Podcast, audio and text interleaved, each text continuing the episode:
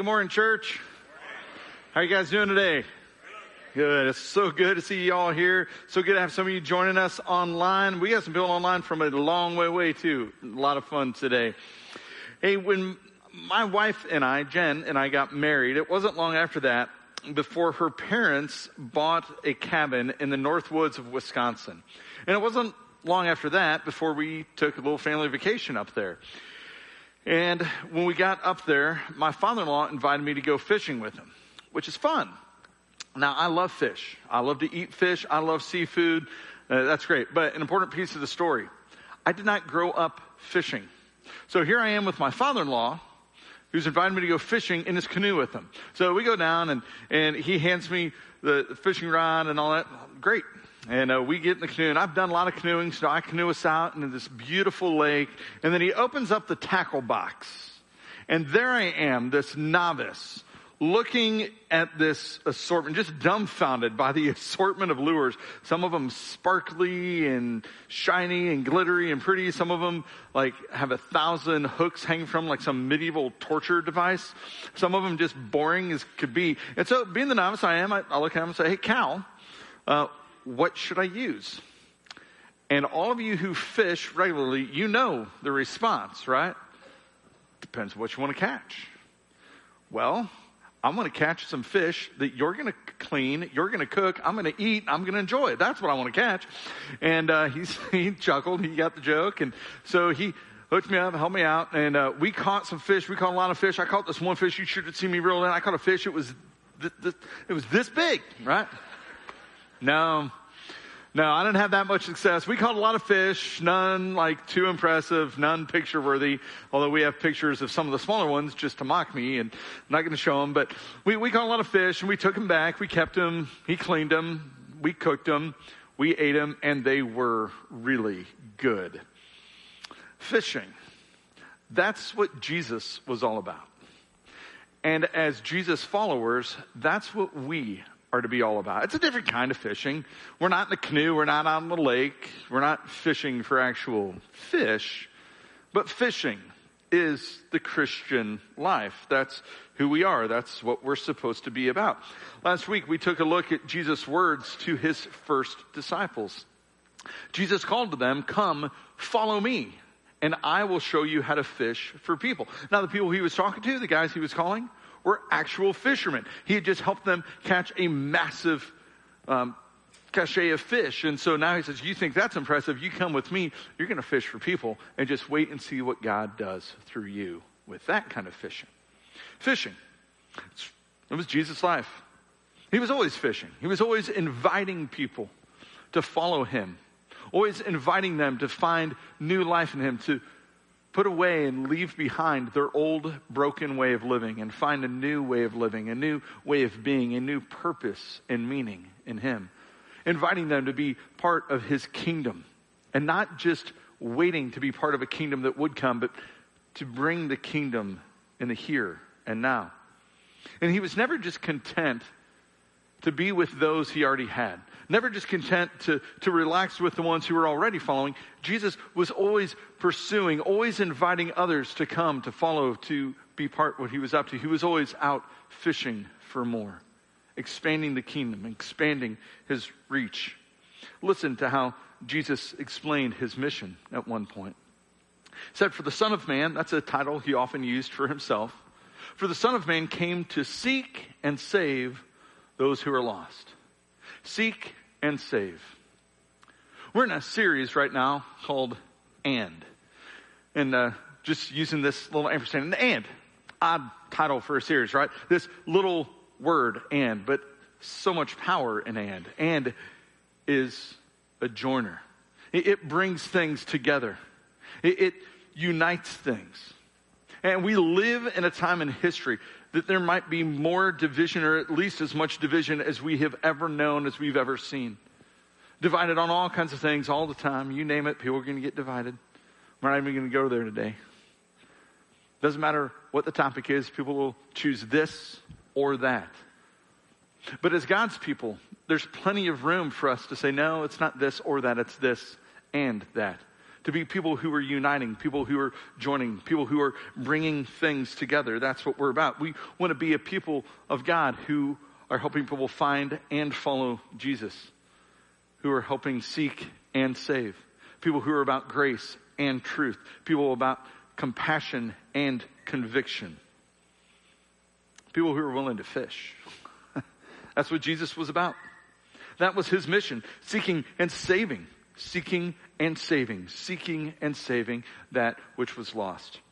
That was his purpose. That was his mission. And so that should be our mission. That should inform our purpose. It's true that if we look at the life of Jesus, that Christology should influence missiology, which should influence ecclesiology.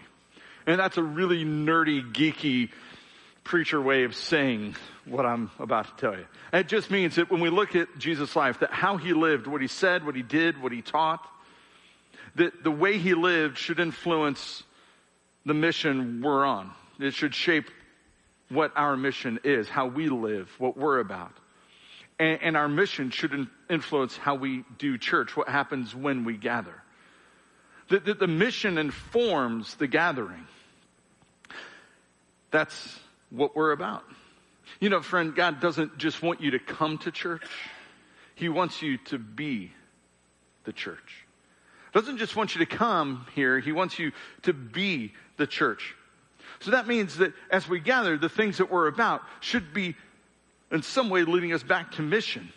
That, that church, when we gather, is not just about listening and learning. It's not just about praising and praying. Those things are important. Those things are hugely important. We should be doing those things, listening, learning, praising, praying. But those things alone are incomplete. Because those things alone do not accomplish the mission. There's also ascending to seek and to save, to join Jesus on mission there. Jesus was once asked what the greatest commandment is, and his response was this Love the Lord your God with all your heart, all your soul, and with all your mind. That's the first and greatest commandment. And the second is like, and when he says second, don't think the second as a lesser command. It's like the second half of the command. That these two things are inextricably inseparable. That they're, they're bound up together. So the second is like it. Love your neighbor as yourself. So love God and love your neighbor. That those two things make the great command. That's what Jesus told us to be about. Love God, love your neighbor. According to Jesus, that's what matters most. But we don't have to look very far to see that that's not happening.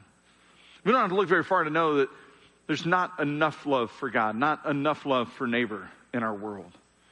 And so because of that, because people aren't doing a great job with the great command of loving God and loving neighbor, that's why Jesus gave us the Great Commission.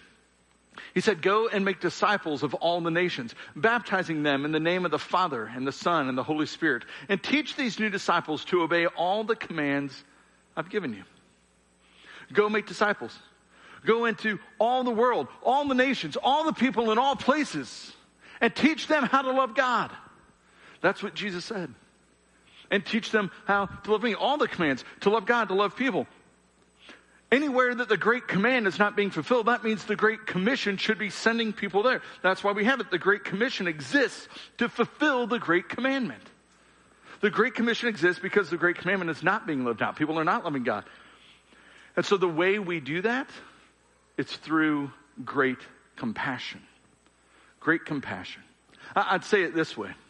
Our purpose as followers of Jesus, our purpose as the church, as we be the church, is to live the Great Commission by demonstrating great compassion to accomplish the Great Command. We go into all the world to all people everywhere, helping them find and follow Jesus.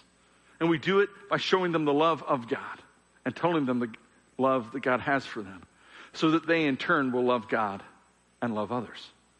That's what we're about. That's the whole of the Christian life. Have you ever wondered what Christianity is about? That kind of simplifies it. Now, there's a big piece of that his name's Jesus. and We'll get to that in a minute. But author and pastor John Piper says, often he says this, that missions exist because worship does not. Missions exists because worship does not. There are places where God is not being worshiped. You, know, God deserves our worship. He deserves our praise. So anywhere that God is not getting praise is where missions should be. Anywhere that praise for God is absent, missionaries should be present. Because God deserves the praise of all creation. He deserves the praise of all people. And, so there are missionaries scattered all over the globe, some of them in the most dangerous places in the world, because in those places, there's no love for God and there's no real love for people. And so their job is to go on mission there to bring people to love God and to love people so God will get the praise. It's all about His glory. It's not just for us, it's not just for the church. Now there's a win in it for us that we get to experience the love of God for us.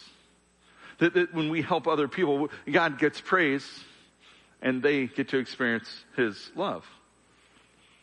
But, church, I'm going to encourage you just to look around. Just look around our community. Look around your neighborhood. Look around your workplace. For those of you younger in the room, look around your school. Look around your sports team, the clubs you're part of. Are people loving God? Are people loving their neighbor in those places? If not, and my guess is for most of us in this room, we're in a lot of places all the time where we'd say, no, not, not enough. There's not enough love for God. There's not enough love for neighbor in my neighborhood, in my school, in my workplace, in my community, on my team. But then you know why God has you there? God has you there to be His missionary, right where you are. You know, to be a missionary for God doesn't mean you have to pack up your stuff and go to the other side of the world. It means you love God right where you are. You're just living on mission for Him to help all those who are around you who are not loving God and not loving people to help them experience the love of God so they in turn will love Him back. That's really all it means to be a missionary, and that's why God has all of us where He has us, is to be His missionaries in our neighborhoods, in our workplaces, in our schools. For some of you, for many of you, right there in your home. That's what God has for us. So, if we're to join Jesus on this great mission of seeking and saving the lost, if we're to join Jesus on mission, if we're going to join Jesus on the great fishing expedition, we probably need to know what kind of lure to use.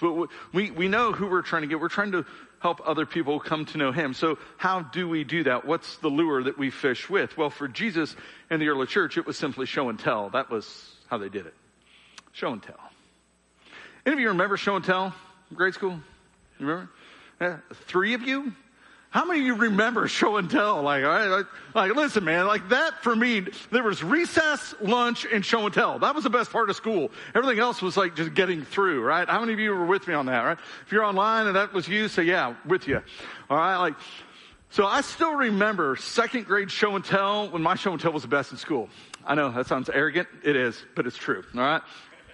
Some of y'all have heard me tell this story before, part of it, um, because the summer before second grade, both my parents were teachers, and so we had the whole summer off. We loaded up the entire family, six people and the dog. My two older brothers, my older sister, my mom and dad, and the family dog that was like part beagle, the rest mutt. I don't even know what she was. And we loaded into this family camper van that my dad built, and we left Springfield, Illinois, and we drove all the way up to Alaska and back. We camped all the way there and back. And we saw everything. I mean, we like went around the west. We went through like Canada. We saw everything, man. You name it. And if it's in that part of the world, we saw it. My siblings would say we may have spent too long seeing some of that. I was so little enough, everything was cool to me, right? Everything was huge. It's great. So when it came time for show and tell in second grade, I was telling my teacher about it. My teacher knew that my dad was a college professor. She got a hold of him and asked if he would come in and take some time and just help teach the class. And so dad came in, we did a slideshow of our vacation, and it was great because dad had all these pictures that he'd taken of me. We turned into slides. Now don't think like, cool PowerPoint presentation. This was back in the day when you had like the little reel where your film had been turned in slide. You click, click, click, click. But my dad was really engaged and it was good. And dad looked a little bit like Papa Smurf and Santa Claus combined. So the kids were a little intrigued just by that. It was cool. And, uh, and, and we had pictures of like the whole thing. I, I, there are pictures of me standing on mountaintops, pictures of me standing on glaciers, pictures of me standing at the top of a canyon, pictures of me then down in that canyon with a waterfall coming behind us. We had pictures everywhere. We had pictures of grizzly bears. We had a picture of a mama grizzly bear and her cubs. We had a picture of the mama grizzly bear chasing a guy away from the cubs. That was awesome. I wish we had film. It was cool. Another story, another time. We had pictures of all of it, man. We had so many cool pictures.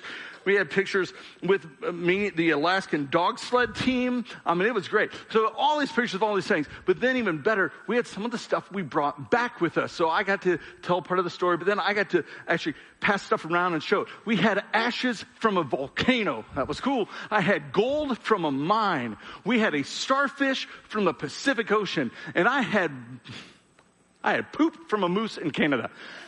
I don't know. Who brings back moose poop? I don't know. I don't know why we did, but we did. I had it, so I showed it, and they loved it. It was great. And my show and tell showed up everybody that year. It was awesome. Now listen, we like show and tell. And we never stop showing and telling. You, you I got a room full of adults. You still show and tell. You know it. Somebody asks you about your favorite restaurant. You're going to show and tell. They ask you about your favorite kind of meal. They ask your favorite kind of music, your favorite movie. You're going to want to show and tell. They start talking about your shoes, your favorite shoes, your vehicle, whatever it is. You're going to show and tell. We got grandparents in the room. Any grandparents? We get some grandparents. Yeah, yeah, yeah. They talk about your grandkids. Just sit down and wait for the pictures. It's a long time of show and tell. You get grandparents talking about their grandbabies. It, you're going to be there a while. We love to show and tell. You might even be annoyed because you've seen this commercial too much with a dude with a multi-flex tailgate, right? What's he doing? Oh, they say he's flexing. That's just another word. He's show and tell. And that's what we do. We show, we tell all the time. And why is show and tell so great? Because when we show something that has enough interest and it piques somebody's curiosity, they want us to tell. When the kids in my class saw pictures of grizzly bears and Canadian moose poop, they wanted to tell, they, they wanted me to tell the story. They wanted to know about it. And so I did. So we tell the story. Jesus and the disciples were no different. They would show and then they would tell. Now, they weren't showing and telling cool gadgets or neat vacations. No, for Jesus and the disciples, their show and tell looked a whole lot different. This is what Peter says. Peter, talking to some people who were interested in Jesus, said, This is the message of good news. Everybody say good news. Now, that was most of you. I said everybody. Everybody say good news. All right. If you're online, just type it in good news, all caps, because it's good news, right? This is the message of good news for the people of Israel that there is peace with God through Jesus Christ, who's Lord of all. Let me just pause there. Some of you don't know that good news. Some of you want that good news. Some of you aren't sure why that's good news. Some of you don't have any peace in your life. You got disrupted relationships. You got disrupted funk going on at work. You got something just in here that's just not right. Like it just is this ongoing, nagging sensation that there's just a lack of peace. And you're not sure why. And, and maybe for some of you, nobody else even knows. Like you put on the side, it you look good. Like you look like you got peace in your life. But you don't sleep quite right. You, you, you get in the car, you're alone, and man, things just aren't quite right you know that you're missing peace. And you've been trying to find it and everything else, everywhere else, everyone else. Listen, we lack peace because we've gone our way instead of God's way. And you name the issue and you start to bring your life into alignment with what Jesus would have you do, whether it's finances or relationships or food or whatever and you align yourself to what Jesus says, you allow Him to be the Lord. We don't use that word in our culture much, Lord. It means leader. You allow Jesus to lead in your life, you'll begin to find peace. But you're never really going to know peace until you fully surrender to Him. You allow Him to lead you, and you allow Him to save you. Friend, that's the good news. The peace that you long for is found only in Jesus. And when we go our own way instead of His way, that's rebellion against a holy God. And some of y'all, you've done that just flat out. Like, forget you, God. Some of you, hasn't been quite that, that up front. You've just been trying to figure it out on your own. Let me tell you this whole thing about Jesus, why there's good news in Him, why there's peace through Him. It's because all this way that we've done life has brought death to us. We feel it. We feel the pain of death around us and in us, and we feel ourselves fine, just failing and falling apart. We feel the death of no peace, right? But what Jesus did on the cross for us is he came to take the death we deserve and give us life that we don't deserve in return. And when we surrender to Him as Savior and we look to Him as leader, we find peace. We find peace. You need it. And if you don't know it, I just want to invite you, for those in the room today, man, don't leave this place until you have a conversation about getting that peace. Immediately after service, you find us right out there at the next steps counter. Say, man, I, I want peace.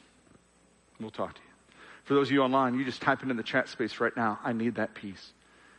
And maybe for those of you, you're not watching in real time. It's three in the morning, three days from now. That's fine. You call our church. We got an on-call number and you let us know you need peace. We'll help you find it. Because there's nothing more important to us in our lives than helping you find that peace with Jesus. So Pete tells these people, man, that, that's the good news is that we have peace through Jesus. And then he says, did you know what happened? Jesus went around doing what? Doing good. Everybody say, doing good. All right. Got most of you on that one. Jesus went around doing good and healing all who were oppressed by the devil, for God was with him. I love that. Jesus went around doing good. That was his thing. That's what he always did. All the time, Jesus was showing love. He was doing good to other people. He was doing all kinds of miracles. He was feeding their bellies. He was making blind people see. He was making deaf people hear. He was helping dead people live again. What? Crazy. Jesus was doing good. And when he did all those things, it stirred people up. They're like, hey, uh, tell us about this. Who are you? What are you about? And they saw him do good, and then they, that gave him a platform to speak into that. It allowed his words to be heard by that. His actions always got the attention of people, and it created room for his words to be heard. When we study the life of Jesus, when we study the life of the early Christians, the early church, this is what we see. We see this pattern that good deeds create goodwill that creates a good platform for sharing the good news. That's a lot of goods, but that's a good thing. Let me say it for you again. Good deeds. When we do something good for somebody, that typically creates goodwill. Somebody's having a bad day, you do something good for them, that brightens their day. Somebody might not really be with you, they might not really like you, you do good to them, that begins to soften their heart. Not always, but usually, and that creates a good platform to share the good news. Hey, why are you so kind to me? Well, let me tell you. Because of the kindness of my God and kindness that He's shown me, I want to show that to you. So, good news always accompanies the good deeds, and good deeds should always accompany the good news. That's a mission that Jesus invited us into. That's what Pete said, that Peter, one of Jesus' friends, writing to the early church, said, You, and you can hear that as you, like all of us who follow Jesus. He's telling us, He says, You are royal priests, you're a holy nation, you are God's very own possession.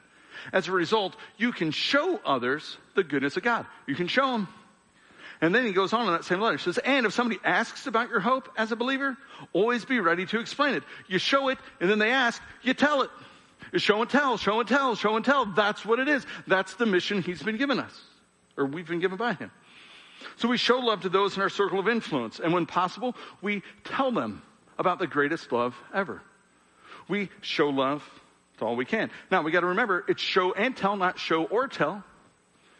That good deeds without good news just leaves people curious. Why were you so kind?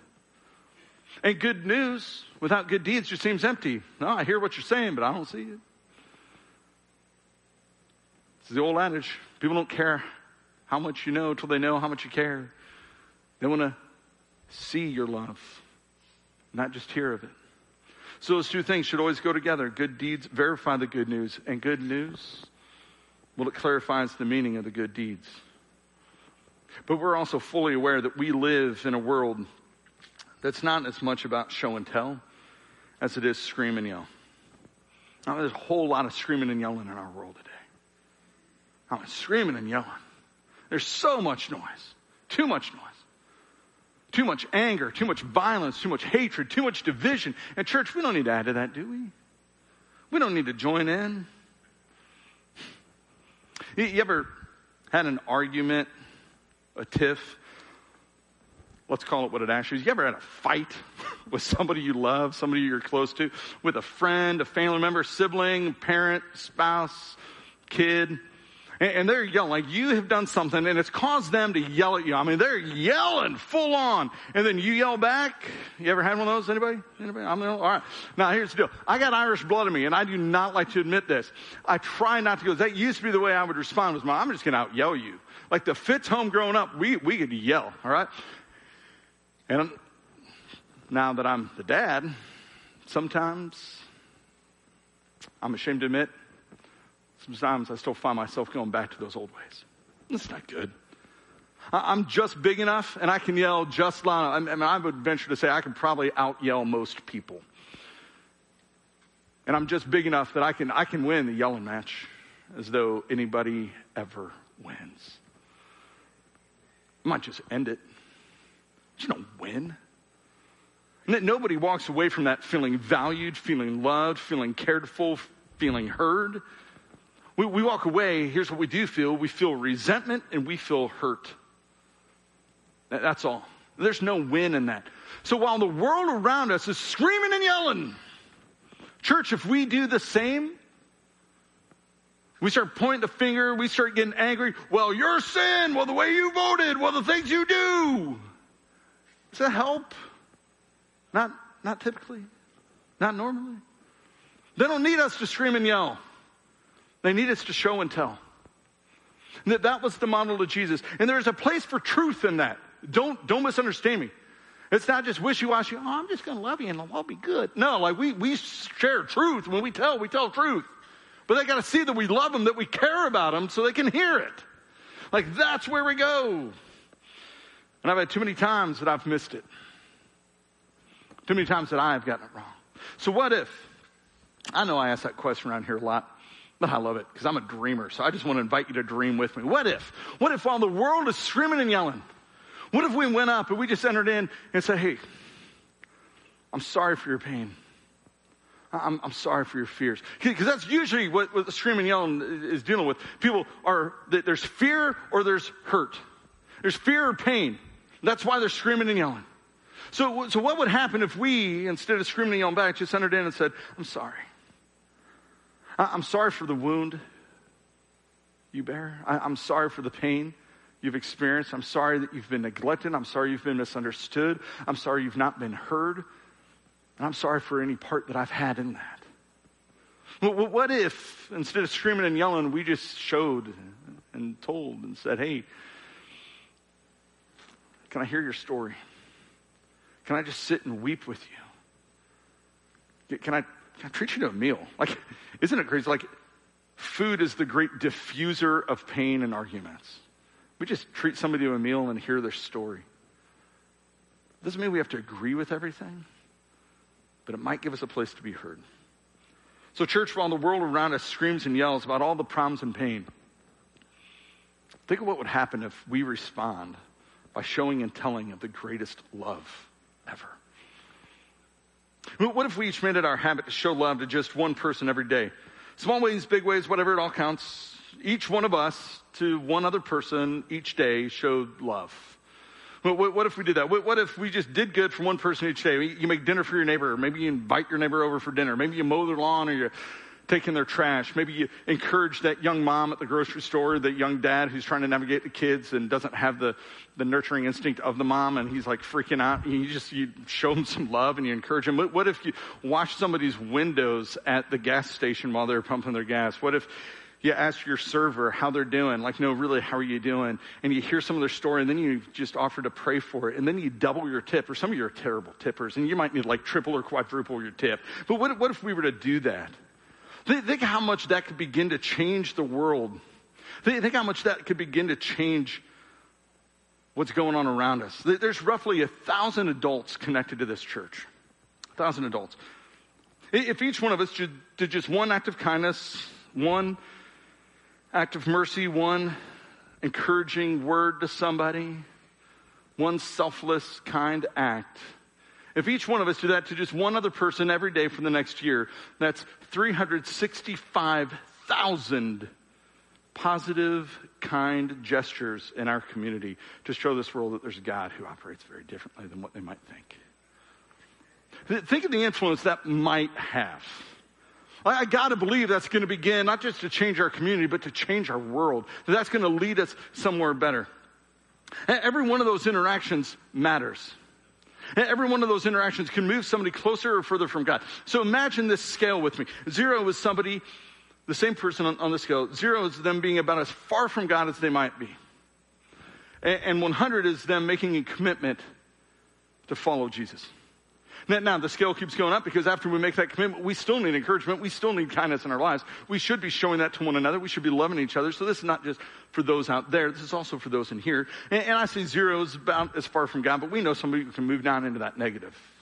So everything we do, every interaction we have can move somebody either one up or one down. One up or one down. You, you write an encouraging note for a coworker. That might move them from 79 to 80. You take in your neighbor's trash, that might move him from a zero to a one. You, you offer to pray for your neighbor, not just praying that they would become a Christian. Hopefully that's, like that should always be our ultimate motive, but that should never be our ulterior motive.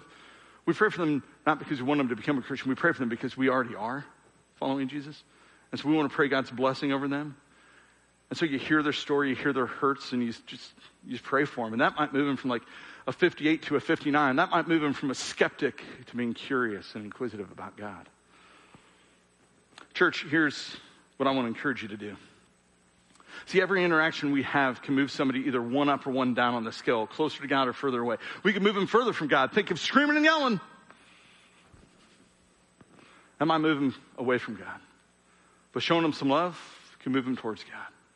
So here is my challenge for all of us be a do gooder one upper. Be a do gooder one upper. Show some goodness, show some love to the people around you, and move them one notch up that scale. Every day, one person, do good, move them one up. And they might have a hundred other people trying to move them down. So just move them one up, move them one up. Be a do gooder one upper. Make it your goal to move someone one notch closer to Jesus every day. And let, us think of what would happen if we get really specific about who we were doing this to, who we were showing and telling. Let, let's say this grid right here represents your neighborhood. The X in the middle represents your home.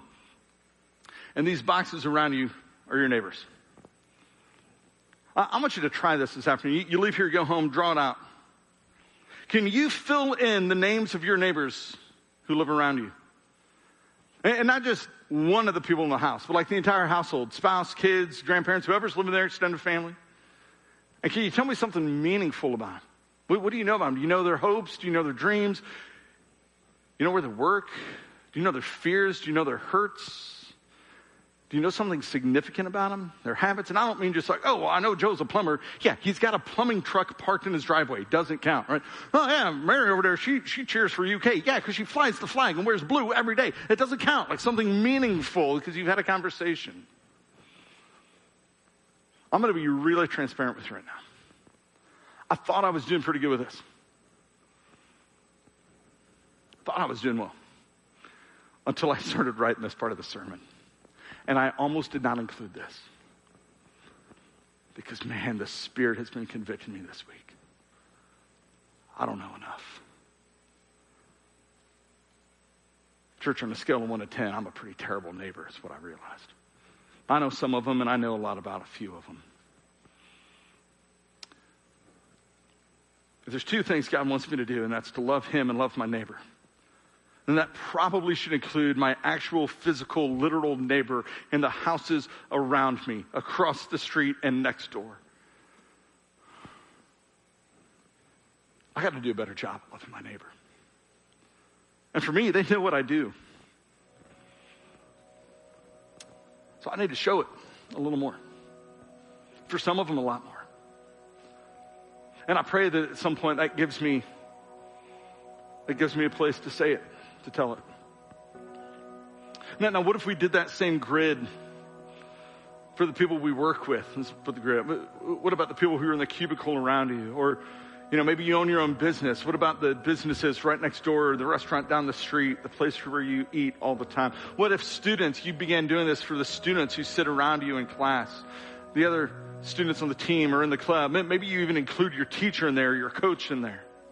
What if we all began being do-gooder one-uppers for the people who live right with us as God's missionaries to the world right where we are? Think how that might change the world. So let me give us four things that was get super practical with this. First, just get to know the people around you. Ask them some questions. Just have a conversation. Just get to know them. And then pray for them. And do this first. Before you talk to them, talk to God about them. And certainly before you talk to them about God, talk to God about them.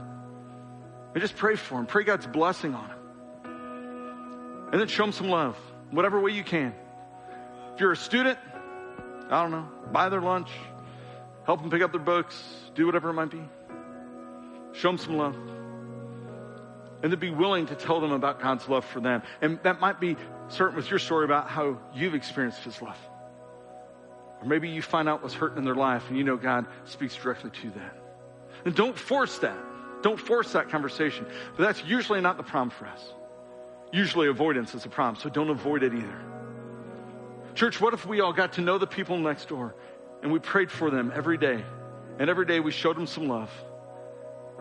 And when the situation's right, we told them about the greatest love they could ever know. What if we all became a bunch of do gooding one uppers? I think it might just change the world. Let's pray. God, you are so good. And God, you've created us for a purpose. So we pray in this moment, God, that you would give us the courage and the ability, the willingness to live, to live on purpose, to live on mission, and to live out the purpose you've created us for. Everywhere we go, with everyone we meet, with every word, every action, that we would, that we would just be a church full of do good and one uppers. And that because of that, you'd get all the glory. That all the praise would go to you. Because you're the only one who deserves it, Jesus. So we prayed in your name. Amen.